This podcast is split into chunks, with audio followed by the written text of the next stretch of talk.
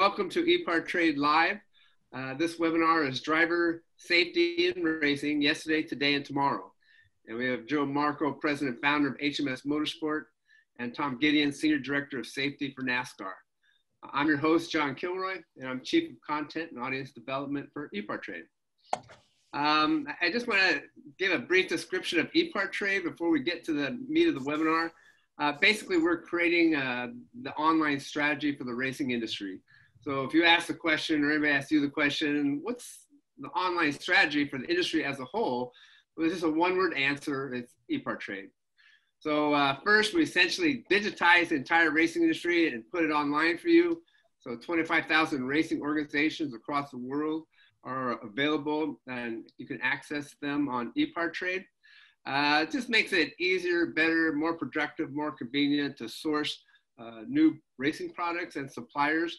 It's not an e-commerce site, so we don't want to compete with the, the racing retail shops, the distributorships, and engine builders. Uh, but it's a great place to just kind of source and find that initial place to start asking questions. And then you can ask questions and have direct contact uh, within uh, the platform. And then that's never been done before, but it's just time that we did that as an industry. Uh, second, we're providing ePart Trade Live. So a series of webinars, great speakers sharing insights on some of the most important technical and business topics in the racing industry. And, and, that's never been done before, and we're happy to do it. It's just time that the industry takes advantage of the amazing things you could do in the digital world. And then finally, uh, with the racing uh, shows, trade shows canceled this year, we're organizing uh, online race industry week, November 30th through December 4th. And our goal is to not miss the opportunity of this annual gathering. Uh, so you'll be able to get have access to a whole week's worth of webinars, about 11 hours per day, no charge to attend. And then also to get the 2021 product introductions, you can go to ePart Trade and catch up on what's going to be new for the next racing season. Uh, just one login will get you access to all the webinars. And uh, we're also working with racer.com uh, we're gonna have some webinars just about kind of state of the industry kind of topics.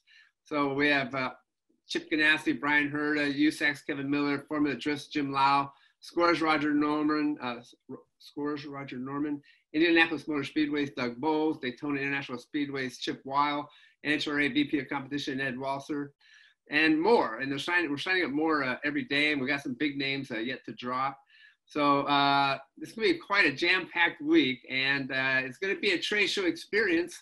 Uh, we can't be there in person this year, but you'll be able to get the information, get some more insights, and then shop the 2021 product introductions, uh, all at no charge. And the online world lets you just stay at your shop the whole time. You don't get an airplane, don't get a hotel. It's less expensive, very convenient, and you can have the whole shop uh, watch some of these webinars. Uh, and so that's it. Get ready for Race Industry uh, Week. Uh, now, uh, quick uh, uh, housekeeping items. Uh, the attendees here at this webinar, they're on mute and they're not in video, so there's no distractions. And then we want your questions. And we have a, sophisticated racing trade audience. So we know that we're ready for very specific, very tough questions, and we'll, we'll get you some answers. At the bottom of the Zoom screen, there's a chat option just open it up, type in your question, and uh, Joe's going to be keeping a lookout for you, and I will also. So go ahead and type in your questions, and we'll get to them. If you're having trouble with Zoom somehow, we can't help you right now. So all I can do is direct you to www.zoomus and, and hope you get your answers there. And then we're recording it so people can watch it uh, after this event. And then we'll send you a password so that you can go back and watch it on ePart Trade. And uh, if you want others in the shop to watch it, you can do that, the rest of the team. So again, our speakers, Joe Marko, uh, and I'm really proud of the quality and the caliber of speakers we've had for ePart Trade Live. And to answer questions about keeping drivers safe, we can't have two finer uh, experts uh, than these two gentlemen. And, and, really, I can tell it's really a passion for them to just keep our, our you know, those guys in the cars are friends, their relatives, their heroes. And, and these two guys have a passion for keeping them safe. So uh, Joe's president founder of HMS Motorsport. Uh, he, he sells racing products and he's got a perspective, not just domestic and US, but international. So Joe knows what's available and what you can get your hands on, and he can get them to you. Uh, he's also co-author of the Guide to Seatbelt Installation for the SFI, National Safety Steward for BMW uh, and other club racing, frequent lecturer on motorsports safety. Um, and then Tom Gideon, retired safety manager at GM Racing, senior director of safety for NASCAR. So we've got the right people here. And then my little uh, pitch on driver safety is I believe it's the first topic, the primary topic for all of us in the racing industry. And sometimes we think we're in the parts business and we're about cylinder heads and coilover shocks and all of that. But as an industry, we need the sport to look like a hobby. We need enthusiasts who never raced before, and maybe their, their parents didn't race. They don't know anybody racing, but they want to get behind the wheel and go racing. And they're, they sell insurance for a living, or they're a machinist somewhere. They own their own business. We want them to go into racing as a sport. We want them want, want to welcome them. We want to tell them if they address the risks reasonably and head on, it, you can do this sport and, and walk away from it and, and feel safe, and your relatives can feel a degree of safety about you. And that's the key to having massive park sales that more and more people feel like they're invited to the party. That's a sport, and, and it's not about cheating death, it's about having fun. And so, driver safety is first about making the racing industry happened in a big way in this country. And so I, I, remember somebody told me the story in USAC when they first decided, let's uh, put seatbelts on the car. Let's have a rule. Everybody's got to wear a seatbelt. And, the way it's told to me is almost a brawl broke out because the drivers had a real specific viewpoint that it's better to get thrown out of the car. So kind of driver safety is something that some people don't want anything to change and other people are dragging it forward to make the drivers safer. So that's just part of this industry and maybe part of our culture. Uh, Joe, I'll start with you. In your years in the sport, how has racing changed in terms of driver safety and kind of uh, uh, our approach to this task? Yeah, uh, thanks. Um, basically, we've had, I would say, in the last 15 years, we've had probably more improvement in driver safety than we've had in any 15 years prior to that. Um, I mean, a lot of that work goes towards uh, the work that uh, that Tom and Steve Peterson and uh, John Patalak at NASCAR, um, Jeff Horton at IndyCar, uh, people like that who've done an incredible amount of uh, sled testing, uh, having the ability to have data from cars, both in IndyCar and NASCAR, as far as you know, crash recorders, where they can actually see what kind of crash pulses there are, and being able to recreate that on a on a sled test or other type of test all that information has been really put to incredible use and uh, and we've learned much more about belt configuration, seat construction, use of nets, uh, head and neck restraints, all those things. Those are all the kind of things that, that you know we're going to try to touch on today. Um, Tom's probably been involved in more sled tests than uh, most than most other people, uh, and and all the work that uh, he's done not only at NASCAR but when he was back at GM. And I, have fortunately been at a lot of the ones uh, in NASCAR since 2002. Uh, we we provided belts and any input and expertise that we could do o- over that time. Uh, so we're going to kind of get into all those, uh, as many of those topics as we can within the hour. Uh, I do see it. Uh, Eli posted a question on FIA versus SFI belts. We'll get into that a little bit. I promise you, I'll, I will answer that question. but you know, I think maybe what we'll do is let Tom kick off and talk a little bit about since he's been there for a long time. He can talk a little bit about what the history is and how it's gotten started. Yeah, uh, first of all, I'd like to make one correction. I'm the former senior director of safety at NASCAR. That job is now uh, John Patalak's job. So, uh, just to make that correction. Uh, but but to start this off, John, you mentioned uh, seat belts in sprint cars. And, uh, you know, just to start off, NASCAR had a seatbelt rule when they started in 1948.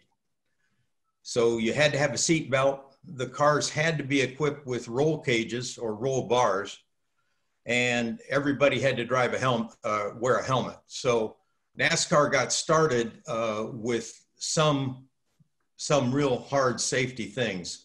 You can see here. Uh, this is Ralph Earnhardt uh, who was Dale Earnhardt's father, in a car uh, with just a two point belt. But those were the rules. You can see the roll, the roll bar behind him is kind of welded together, uh, probably with stick weld. Uh, but you can see that. And then uh, everything, everything uh, since 2001 has been made better. And I think if you show the next slide, Joe, you can see a more modern uh, situation here with the driver. Uh, here are two views, a side view and a, a frontal view of a driver with, uh, with a, a, very good seat, a very good restraint system. Uh, these drivers are now required to have a, a minimum of a seven point belt system. Uh, and Joe can describe that. Uh, and some of them use a nine point belt system. And Joe, uh, I'll leave all the belts to Joe at this point. Uh, so we've come a long way, uh, and it's been a process where we've done a lot of sled testing. Uh, and, and many of the things we've learned, and uh, John Patalak has, has done most of this work. and as we get into the future, I can, I can tell you that uh, we don't stop here because the future is going to be more modeling and that sort of thing. But you can take maybe what I'll do is um, I think we'll, we'll maybe talk a little bit about frontal head restraints. We used to call them Hans devices because that was pretty much all that was out there, and then we had the hybrid, and then we have you know several other devices now. Well, I have a little video here, which is which is kind of interesting. This is a a thing that was done by the military, and uh, I'll let I'll let uh, Tom explain uh, once I get it started here. I'll let Tom explain what's going on here.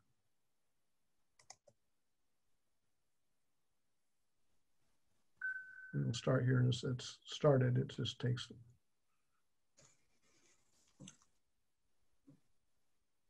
Yeah, what you see here is uh, a sudden stop on a sled with a human being. And the military, of course, had uh, they they had very low speed collisions because anything higher than that would probably uh, do injury. So I don't know. I think this was about a five mile an hour hit in in in this particular instance. Uh, uh, certainly. Uh, it's a 15 G frontal acceleration. I don't know what the delta V was or the speed, but you can see how far the neck moves. And, and really the, the restraint, uh, the torso restraint uh, allows the head to move forward and whip forward. Um, and uh, I think we've got a slide on that too, Joe, if you want to go down to the uh, car and driver slide. Um, I think that's a, a pretty good explanation. Keep going. Yep, let me drop this over here, get okay. rid of it. Uh, I'll close this out somehow. Uh, da, da, da, there you go. So if you not slide down, no, not that, that one. That that's more for nets. If you go on down, Joe. No, keep going. You, you'll see a. You should see. Uh, no, no. I think it's up higher. It must be up. It must be up in front, Joe. Yeah, right.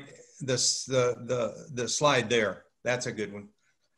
So this is a this is a Hans device, and and this is uh, borrowed from a car and driver publication, but it, it's a good example to show uh, when when the driver is in a frontal collision and the torso is restrained, the head will whip forward.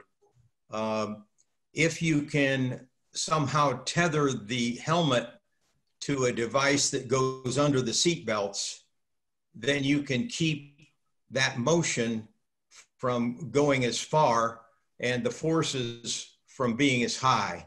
And when the force, when that centrifugal force of the head whipping forward gets to about 900 pounds, you you break the base of the skull, and uh, of course that's that's fatal generally. And that was happening uh, many times. Uh, in fact, the slide previous, Joe, if you'll just bring that slide right before it, that one there. Uh, in 2000 and 2001, uh, we actually lost five drivers due to a basilar skull fracture. Uh, Adam Petty, Kenny Irwin, Tony Roper, Dale Earnhardt, and Blaise Alexander. Uh, and so at that point, uh, some of the drivers were already wearing head restraints, but uh, NASCAR mandated head restraints for 2002. And really, uh, Dale Earnhardt uh, was the last driver to die in the major NASCAR series. So uh, that that shows you the effectiveness of that. I just want to commend you, Tom, and, and the NASCAR organization. It, it, there was a terrible moment when Dale died, and uh, a lot of us watching didn't think it was that bad of a crash. But some people who really understood uh, what you're talking about with these basilar skull fractures, they knew it was bad. But it hasn't happened since in, in NASCAR sprint racing, and, and that's a big deal to all of us in racing. So I just want to say thank you and thank NASCAR. Okay. Now, on head and neck restraints, uh, so there is a, a standard in uh, SFI 38.1 standard. um, there's a similar standard, although a little bit different with FIA. Uh, with FIA, you actually have to pass the 38.1 first. Um, and the, there are several devices out there now. So rather than calling them uh, a head and neck restraint, it's really a frontal head restraint is a more popular, prop, uh, proper term.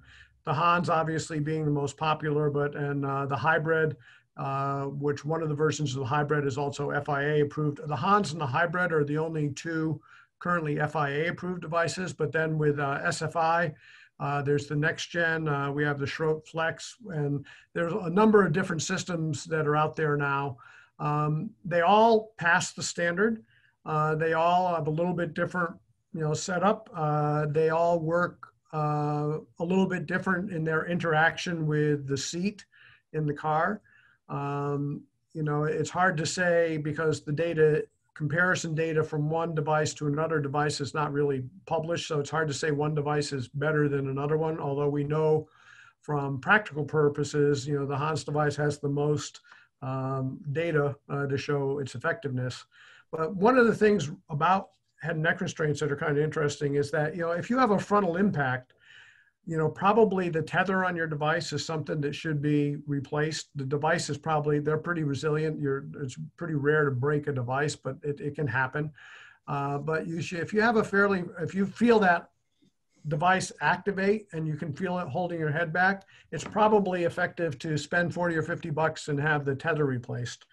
The other thing is, is that all these devices come with a standard length tether, which is the length of the tether, you know, moving side to side, uh, that the manufacturer has certified the device with. Now, SFI allows different lengths. you can have a shorter or a longer tether, but those shorter and longer tether lengths are not tested. They're not required to be tested. Um, we found in some of the various tests that between NASCAR and stuff that we've done at Schroth and other places that changing the tether length can actually have an effect on the performance of the device. Now, not to the point where it's not going to provide a level of safety, but it, it may move it slightly outside of what the what the spec is, and there's not really a reason. You know, one of the big things with the head and neck restraint that people comment us as is, you know, I, I can touch my chin to my chest. You know, how's it going to possibly, you know, if I put my head out, I can't activate the tether. You know, how's that going to help me? So I want a shorter tether, but that's not effectively what it works. And most of the head and neck restraints, because of the interaction with the shoulder belt, your body uh, the, the restraint is held back and, and that's held back. Your head is moving forward and it's, it's your head moving forward separate sort of from the device. With the Hans device, you kind of slide down the yokes. That's what activates the tether. Uh, and it does it in a controlled manner. If you make the tether much shorter, it's going to be a, a, sharper activation of that tether. If you make it a lot longer, it's going to take longer for it to, to take hold and you might have more excursion of the neck down. So all the devices are approved in a certain way, and I strongly recommend that you use the device in the way that it was designed, and don't try to second guess the the engineers on you know using something shorter or longer, even though it's allowed to be done. I don't recommend doing that. Hey Joe, that, I'm sorry. Comes, Go ahead, John. When it comes to frontal head restraints, uh, what, what's the situation right now in the racing industry? Uh, they're not required in every racing series, and sh should they be? Yeah, I mean, in my absolutely. I mean, in in any any club racing, SCCA, you know, uh, endurance racing, and professional racing, certainly head neck restraints are required. Uh, where we have the biggest lack of requirement is when we get into local circle tracks. Uh, and unfortunately, that's probably one of the areas where, I mean, it's no, not less needed anywhere, but in particularly there because everybody who's pretty much racing at the local circle tracks is looking to go to work tomorrow and not have any kind of, you know, ideally not have any kind of an injury. And, and as head and neck restraints now, they're, they're as inexpensive as, you know, $350. It's not there's not a huge cost of entry to get there. It doesn't require special harnesses. All it requires you is to get a, a, a good frontal head restraint and spend 350 bucks and you're you're you're there and you're protected and it's a one-time investment maybe you have to replace the tethers if uh, if your sanctioning organization is uh, re, is following the guidelines every five years the device would be sent back to the manufacturer for recertification but for 350 bucks i mean that's less than a set of tires and it's a one-time investment and it could very well mean along with all the other safety equipment you you know hopping in your car the next morning and going to work hey joe uh that's a good segue if you'll go down to slide 10. All right.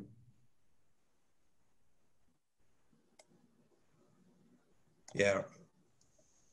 So with with the Hans and Joe said it's only good for frontal type collisions. This this sketch shows you that the Hans will protect you in a frontal crash and 45 degrees to the right or 45 degrees to the left.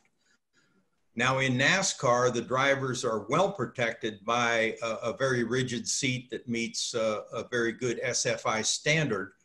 And so they, uh, they cannot go laterally in a crash because the head surround takes care of head movement.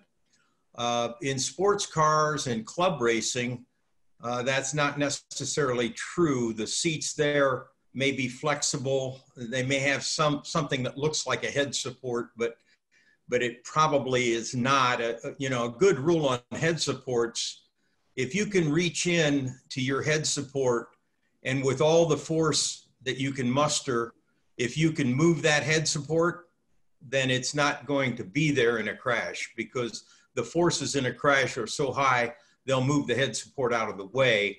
And that's why uh, years ago we started putting nets into cars where you didn't uh, have the ability or uh, the room to put in, uh, you know, a fully protected uh, seat like NASCAR.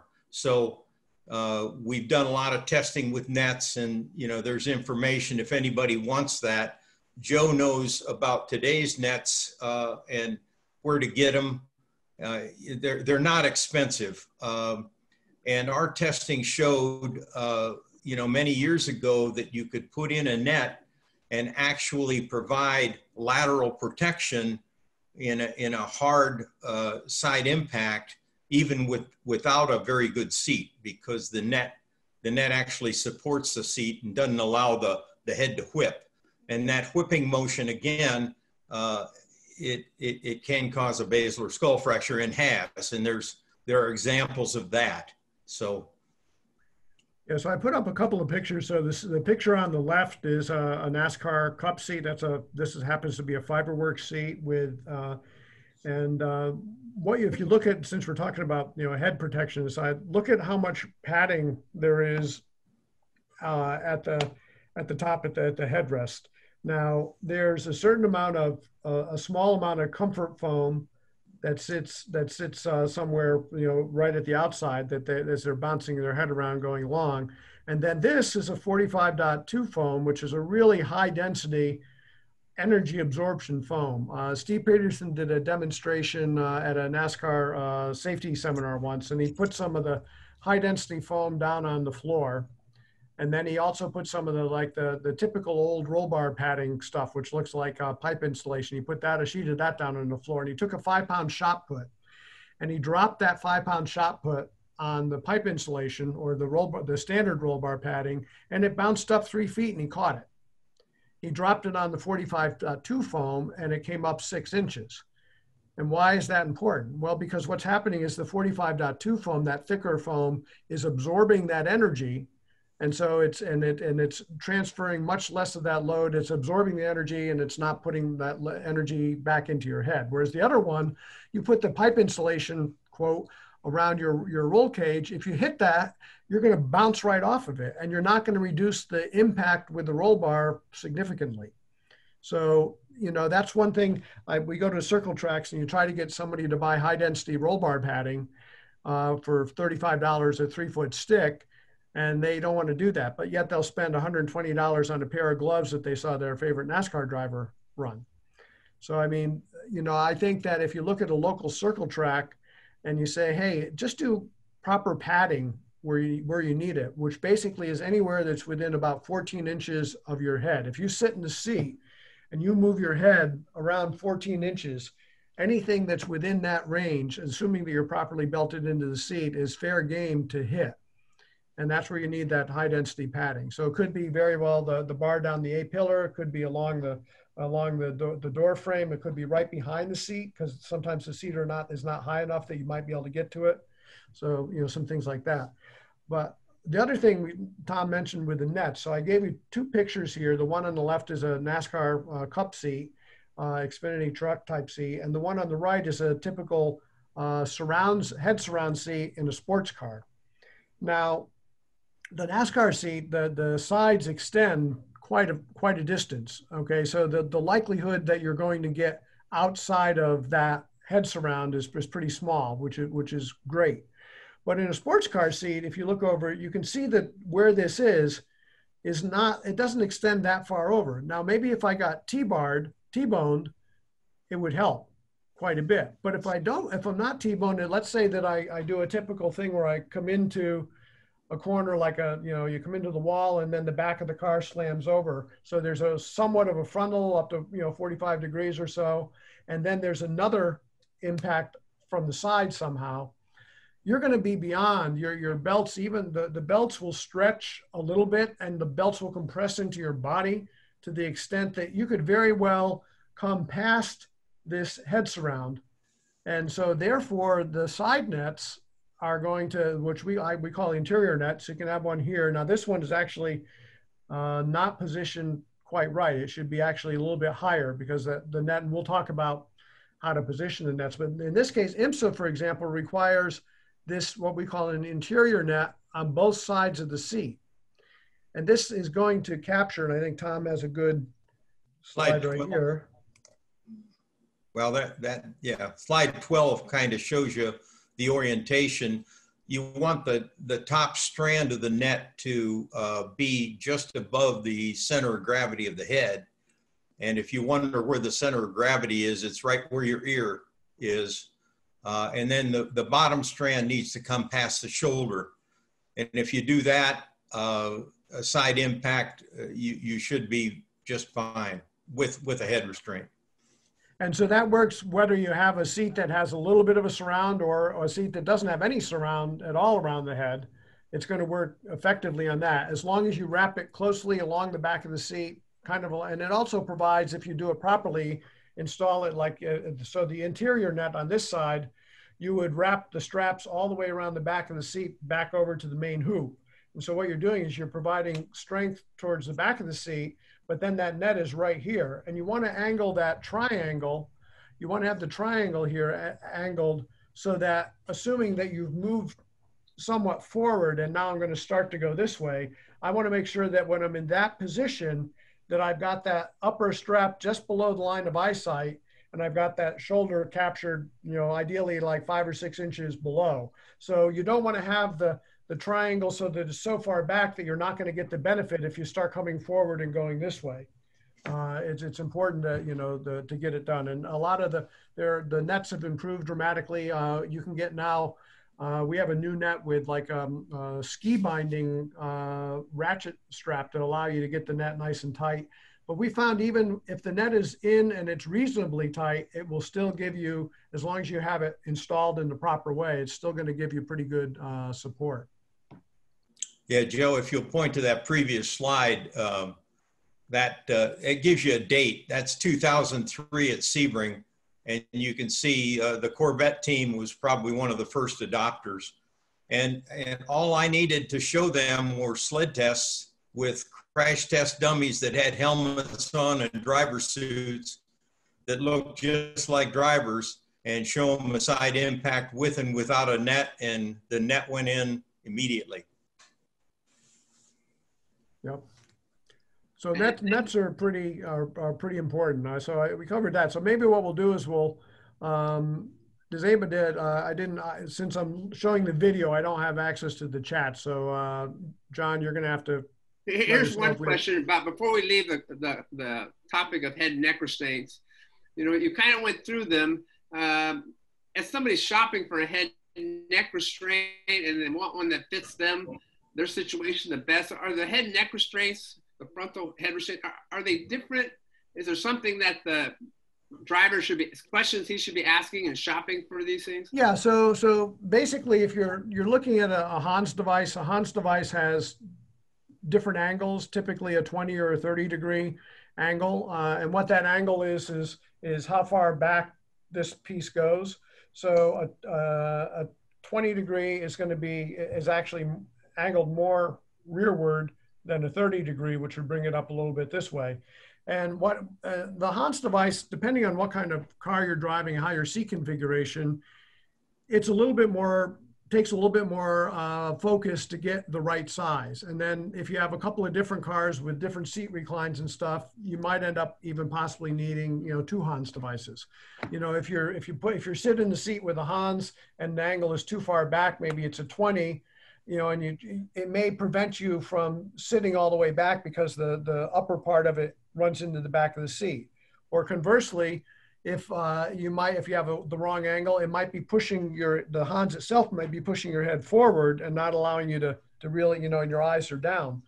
So there are other devices, you know, the hybrid device and, you know, some of the, the NecksGens, uh, our Schroth Flex device kind of gives a little mix in between uh, which, which lets the collar sit below the bottom edge of the helmet and doesn't interfere with the seat as much. So depending on what kind of seat, you know, you want to go to a store. Again, head and neck restraints are like helmets and belts and everything else and suits. Go to a store, try it on, look at it, sit in some seats with a particular device and make sure that that fits within your environment rather than just going online and buying something.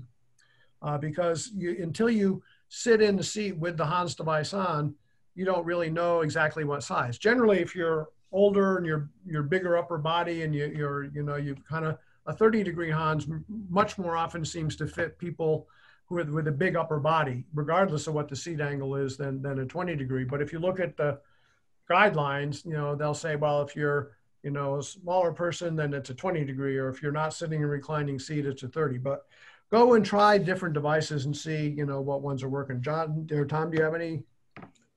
No, I just saw that question pop up about seat back belt or seat back angle. Joe, I don't think you can get the questions. Uh, yeah, seat back angle. Uh, you know, Indy cars have got uh, more of a lay down seat. Uh, Jeff Horton has done a lot of testing with those. Uh, in NASCAR and sports cars, we have more of an upright seat. Uh, and it is true that the loads on the drivers will be different in, in frontal uh, crashes. Uh, and John Patalak's done a lot of modeling on what happens in frontal uh, accidents with different angled seats. And it, it really does have a difference on, on spinal loading. So uh, that's very important. That work is ongoing. Thankfully, most of our crashes are not severe enough to cause any kind of spinal fracture. So, uh, but we, we need to study that for the future to make sure that, uh, you know, as, as we go faster, as they say, uh, you, you, you need to have better protection, better foams, better geometry. Very good. Uh, we've got a lot to cover and we do want to keep it to an hour. Uh, there's another subject that we were looking at and kind of what we should discuss and, and that's belts. Do you want to talk about belts for a bit? And it, oh, I, lo- I always love to talk about belts. Um, yeah, so basically, in, in the days before, um, before let me say the days before Earnhardt, most belts out there were five point belts uh, in in other than IndyCar. IndyCar, uh, open car, wheel car have pretty much been six point belts for quite some some time. Uh, but in most other forms of racing, a five point belt was the standard. You know, you'd have a, a, a crotch belt that kind of followed your chest and ideally was mounted, you know, straight down at that point. And, and that does great in a, in a vertical direction if you flip over, but it was never really all that great in a frontal impact. And and then be, and the result is, is that there were very often sternum injuries with just a five point belt. You were going to say something, Tom?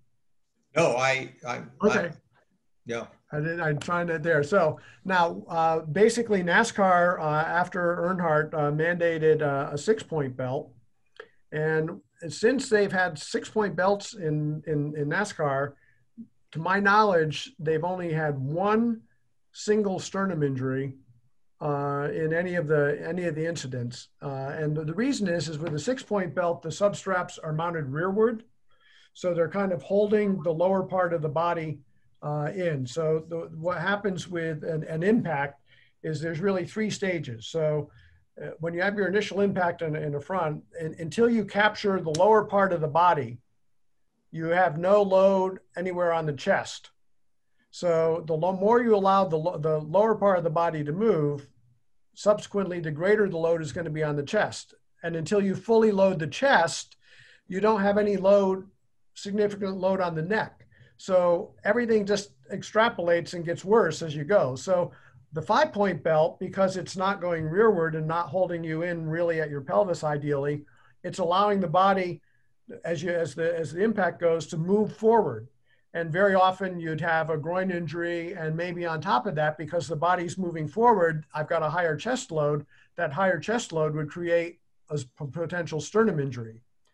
So once we went back to the six point belts, got a tight lap belt, properly installed six point belt, we really reduced greatly the load at the chest and really then reduced the likelihood of a sternum injury.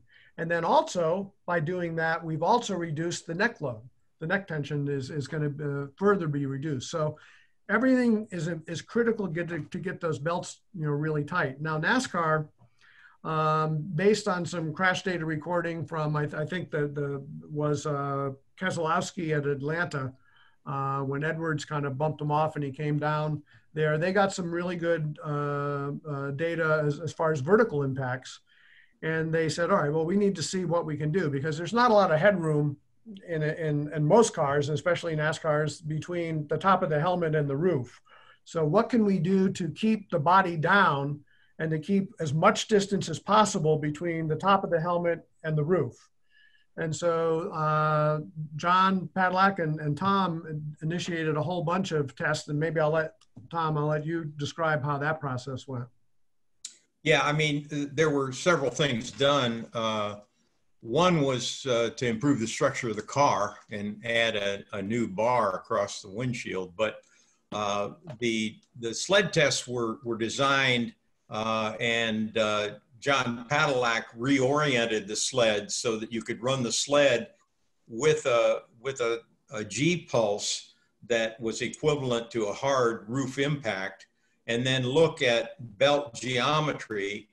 And at that point, uh, the the old five point uh, belt really came in into play there because it's now known as an anti-G belt because it's for rollovers. But with the six point belt and then one going down and the five point, you create a seven point belt system, which now, of course, is the minimum requirement in NASCAR. You need seven points. And, uh, you know, some drivers, uh, in fact, I think many drivers drive with a nine point system. And Joe, you can describe the right. nine point system. Right. So a nine-point system. Actually, I'll, if I go back and share that again, um, the, the, cup thing here, and let me uh, go back to the image. Well, I don't know if I'm going to. I will. I'm not going to get back there, so I'm not going to share that. But can, nine-point just, belt basically yeah. is going to be a double belt on the shoulder. So you're going to have a, a one belt that's going to go, and it works particularly only with a Hans device Okay, so you're going to have a belt, a three inch belt or a two inch belt that'll go over the shoulder. Then there's a merge point between that and the upper and the upper belt where the Hans would sandwich in between. So now what happens uh, in, the, in the testing that we all did uh, is in the frontal impact, most of the load is taken by that upper belt that's riding on the Hans because we know the, the Hans interacts with that belt or head, uh, frontal head restraint interacts with the belt uh, riding over top of it in order to provide the best you know loading at the optimum loading. And then with the bottom belt, we found that in the in the in the x-axis when you're or the z-axis when you're rolling over, that that helped to keep the body down. That in conjunction, especially with the negative G or the anti-G belt, uh, really we were able. They that it was really co- cool the way they did is they instead of shooting this, this on the crash sled in a normal seating position, they laid it down. We cut a hole in the top of the helmet. We put a, a tether string, and then we we met, did uh, several different runs with different configurations, and we saw how much was room was left and how much room that we could save, and and that's that's kind of where it came. We also measured up to 3,800 pounds. Uh, we determined the, the, load on that negative G belt was 3,800 pounds in the, in, the, in the kind of pulse that we had used. So 3,800 pounds, the test then was in order to create an SFI 16.6 belt for the negative G belt, the test requires a 4,000 pound load for 10 seconds, let go, 10 seconds, let go, 10 seconds. So basically we can take a fully assembled with engine cup car, maybe with the driver, and we can hang it by that negative G belt and it will just hang there. Okay, so we had to actually go back. We had to redesign. Uh, so our, the negative G strap that we use in a lot of the Schroth belts, the custom belts, is, is actually two layers of Kevlar. We actually had to redesign the hardware in order to be able to take that load. And then there was so much load on where the belt wrapped through the hardware we were having issues where it would kind of cut the belt. And of course, uh, Tom, in his infinite wisdom, came up with a solution that we famously called a Gideon bridge. And so it's an actual piece of metal that goes around where the, the, the webbing runs through and it protects, it gives a, it smooths out that edge so there's less load on the belt. So to this day, we use Gideon bridges in all the, the negative G belts. So uh, everybody has their contributions. Yeah.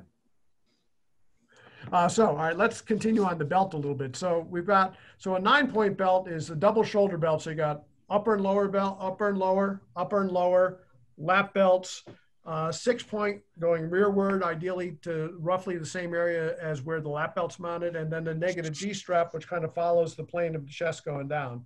That's the optimum solution. You can't get a better setup than that. The other big thing in NASCAR is that all of those points are mounted inside the seat. They're mounted directly to the seat, and then the seat is mounted to the chassis. So what does that do? It gives you the absolute shortest length of belts the possible. Kasey Kahne in, in his cup car, his left side lap belt and right side lap belt were 10 inches total.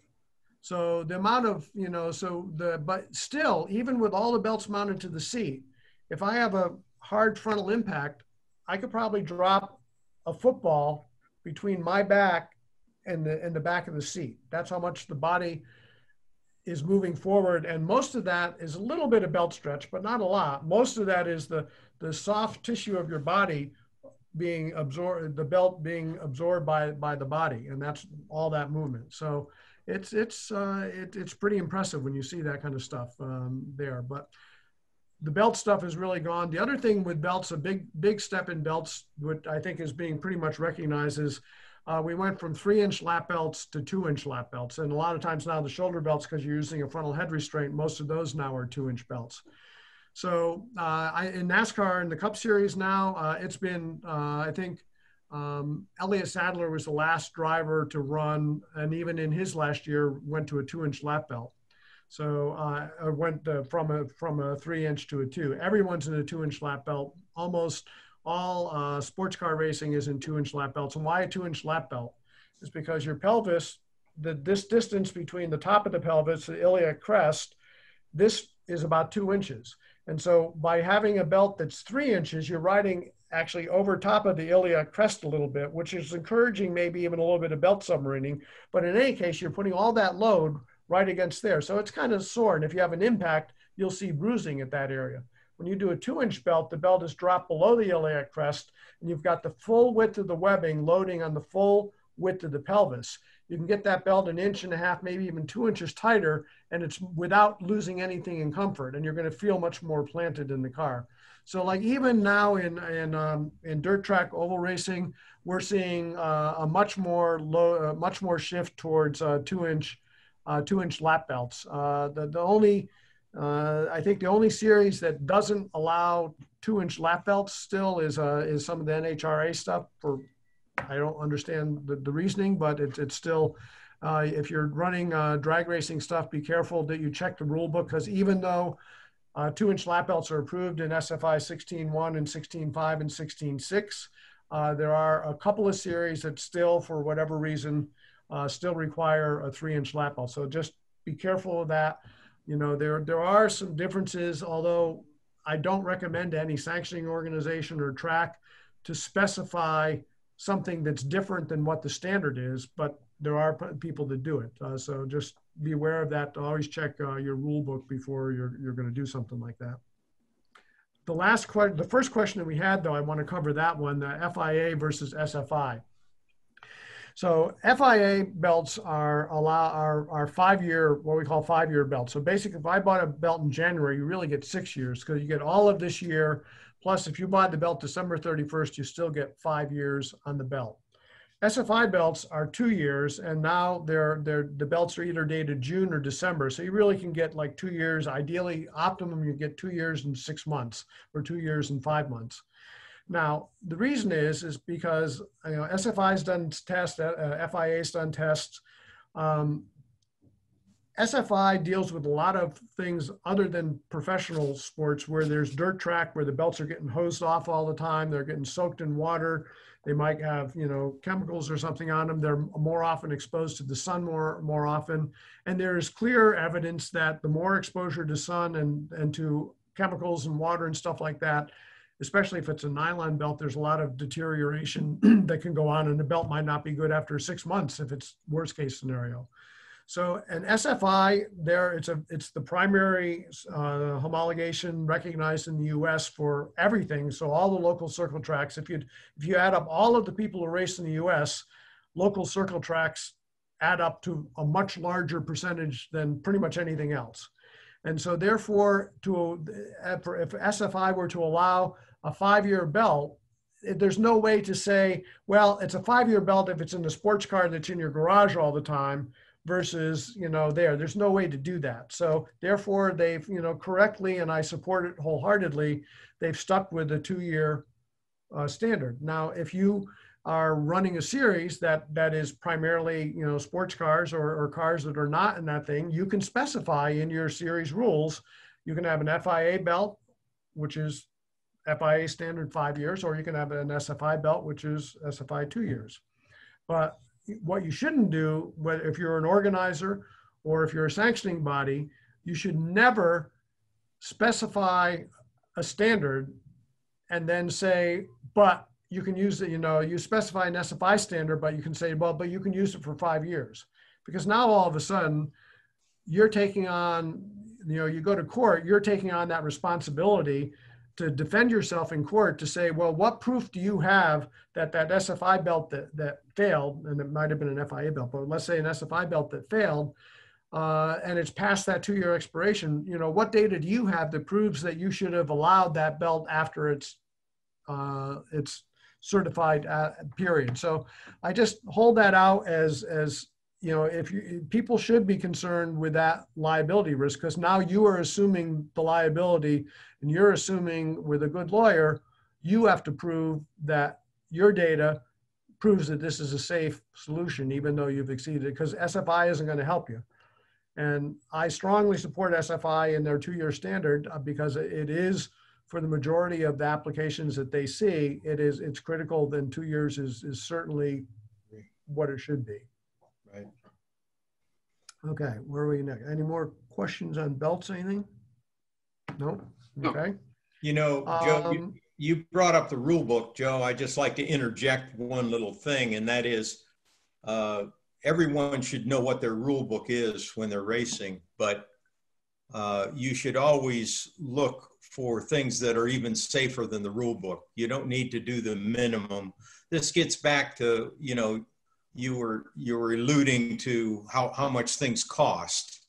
And that's always been a problem. But if uh, if you seek out expertise and find out that something really is safer, uh, the rule book generally won't say you can't run it. It's not a performance thing. So uh, always try to be safer than the rule book. Yep. Advice. And so that kind of brings the next uh, little topic that we'll, uh, we, you know, there's so many things that we could talk about. I know we've only touched on a few, but I think it's what we've covered has been important. Uh, but this is a big year for helmets. Uh, you know, the, the 2020 standard comes out. Uh, now, just in general, uh, most helmets are, you, you couldn't sell a 2020 helmet until October 1st. most manufacturers will have pretty, pretty much now have the basic medium and large size helmets. But a lot of times the smaller size, very small helmets or very large helmets are not readily available and probably won't be readily available until you know very late this year or early next year. So most sanctioning organizations will allow, starting in 2021, a 2020 helmet, a Snell 2020, a Snell 2015, and probably for next year a Snell 2010. And I recommend that they do that. And for the reason is, is that you don't want to force somebody uh, who has a 2010 helmet that's a size 64 or really big or, or, really small to have to be limit what selection of properly fitting helmets that they can get. And so therefore most organizations, uh, not all, but most organizations will allow, you know, those three standards. And, and it's a good idea to do through, you know, through the end of 2021 uh, at least through the middle part of 2021 so that there's there's time for manufacturers to get all the sizes out there. Now the other thing is is that there's a, a new range of helmets. So there's SFI 20 or, or, there's Snell 2020 and then somewhat similar to that is an FIA 8859. So you'll see a lot of helmets now will have both inside it. It'll have 88 FI, FIA 8859 and Snell 2020. The FIA again is more the European thing, most you know, but but there. But there's also helmets you're going to see are 8860 helmets. Now an 8860 helmet is probably um, it's, it's definitely more expensive, and there's really a couple of versions. There's an 8860 and an 8860 uh, APB, which is uh, more for like F1, IndyCar. Um, but what's the difference between an 8860 helmet and a, and a 8859 or Snell 2020? Well, the, the big difference is is that the Snell 2020 is dropped for most of the tests from three meters. Now, when you drop a helmet from three meters on all different forms, and they measure, there's a head form that goes inside the helmet that measures the load for concussive type injuries. And then there's all sorts of forms that they measure the load in different parts of the helmet for impact or intrusion issues. Okay, so the 2020 standard in 8859 roughly deals from about three meters on all those tests. The 8860 standard brings that up to five meters, but the protection that it's got to give you, the same concussive levels and the same intrusion levels have to be maintained. So basically you've got a much stronger shell to protect against intrusion, and you've got a different configuration of the internal foam, the EPS, which is going to help protect you a little bit more from a concussive injury. Now, you know, it used to be an 8860 helmet was four or five thousand dollars or six thousand dollars. Now, uh, the, the basic 8860 helmet, you can see them for $3,000, $3,500. So if you're, if cost is not a huge issue and safety should be a huge issue, you know, that's something that you consider. So now if you're maybe considering a $2,000 carbon helmet, you know, maybe it's worth it to spend that extra thousand dollars, especially if, you know, you're doing a lot of like even driver schools and stuff like that. You're going out, you're, you're a weekend, enthusiast, you're doing uh, champ car racing or lemons or something like that, you're spending a lot, fair amount of time in a racetrack, but you need to go to work the next day. The more protection that you can have about against some kind of a, a head injury, the better it's going to be. And a helmet, in most cases, in those kind of scenarios, you're going to be using the helmet for 10 years if you take care of it. So it's an investment. If you look at it over 10 years, an additional thousand or twelve hundred dollars is not a huge investment over that period of time. So don't don't limit yourself just to 2020 8859. Consider possibly an 8860 helmet there. Now the, the APB is, is a little bit different. It has a built-in Zylon strip, uh, which is really used for Formula One and NASCAR. Those helmets tend to be more expensive and that's probably more uh, than you need in those helmets, you know, but uh, there, so there just is a difference there. But so when you're looking at helmets, first of all, as I said with, uh, with head and neck restraints, go to a store, try on a helmet, work with the experts at that store to help fit the helmet properly. Don't go in with the predisposed position that I got to have a Stilo or a Schuberth or, or an Arai or a Bell. Put several helmets on, try them on, make sure you get the right fit. All the different helmet manufacturers have a slightly different form, and different forms will fit different heads better. And when you go to that store and they spend 45 minutes or an hour working with you on the helmet, please don't uh, say, oh, great, that's great, I know what I want, and go out and look for it online. Uh, that store's put that inventory in there. They've tried to help you. They've given you the service. You owe it to them to give them your business. Uh, for the small amount of money you might save online, you've gotten well more than that in the service that that, that, that retail store has provided for you. That's great. I very much agree with that. Uh, I, I, think the, the local retail store is a big ally for a racer in, in a lot of different ways, from remaining safe to just getting trying to figure out the local setup. I, I, I think bricks and mortar stores still have a big place in racing. And then uh, I just have a question. We're getting to 10 a.m. Uh, for the grassroots racer, and he has he has a budget, and he's concerned about you know how he's going to go racing, and have the money to do it. Do you have any basic kind of tip, I, I, without saying be less safe? But is there a strategy uh, for kind of a, a budget grassroots racer in, in, remaining safe? I mean, I, in my opinion, the, the most important thing is to use the equipment properly. You know, I can't tell you how many times. I mean, it does. If you have an eighty dollar seatbelt versus a three hundred dollar or 500 or twelve hundred dollar seatbelt, if the twelve hundred dollar seatbelt isn't properly installed and it doesn't take the right correct angles for mounting angles and, and things like that, then it's not going to help you. I mean, it's, it's, it's going to be so whatever equipment you use, I mean, get the right roll bar padding, cheap thing. Get a properly fitting helmet and wear it tightly and fitted properly. Uh, and you know, and get the get a get a, a, a head restraint, a frontal head restraint.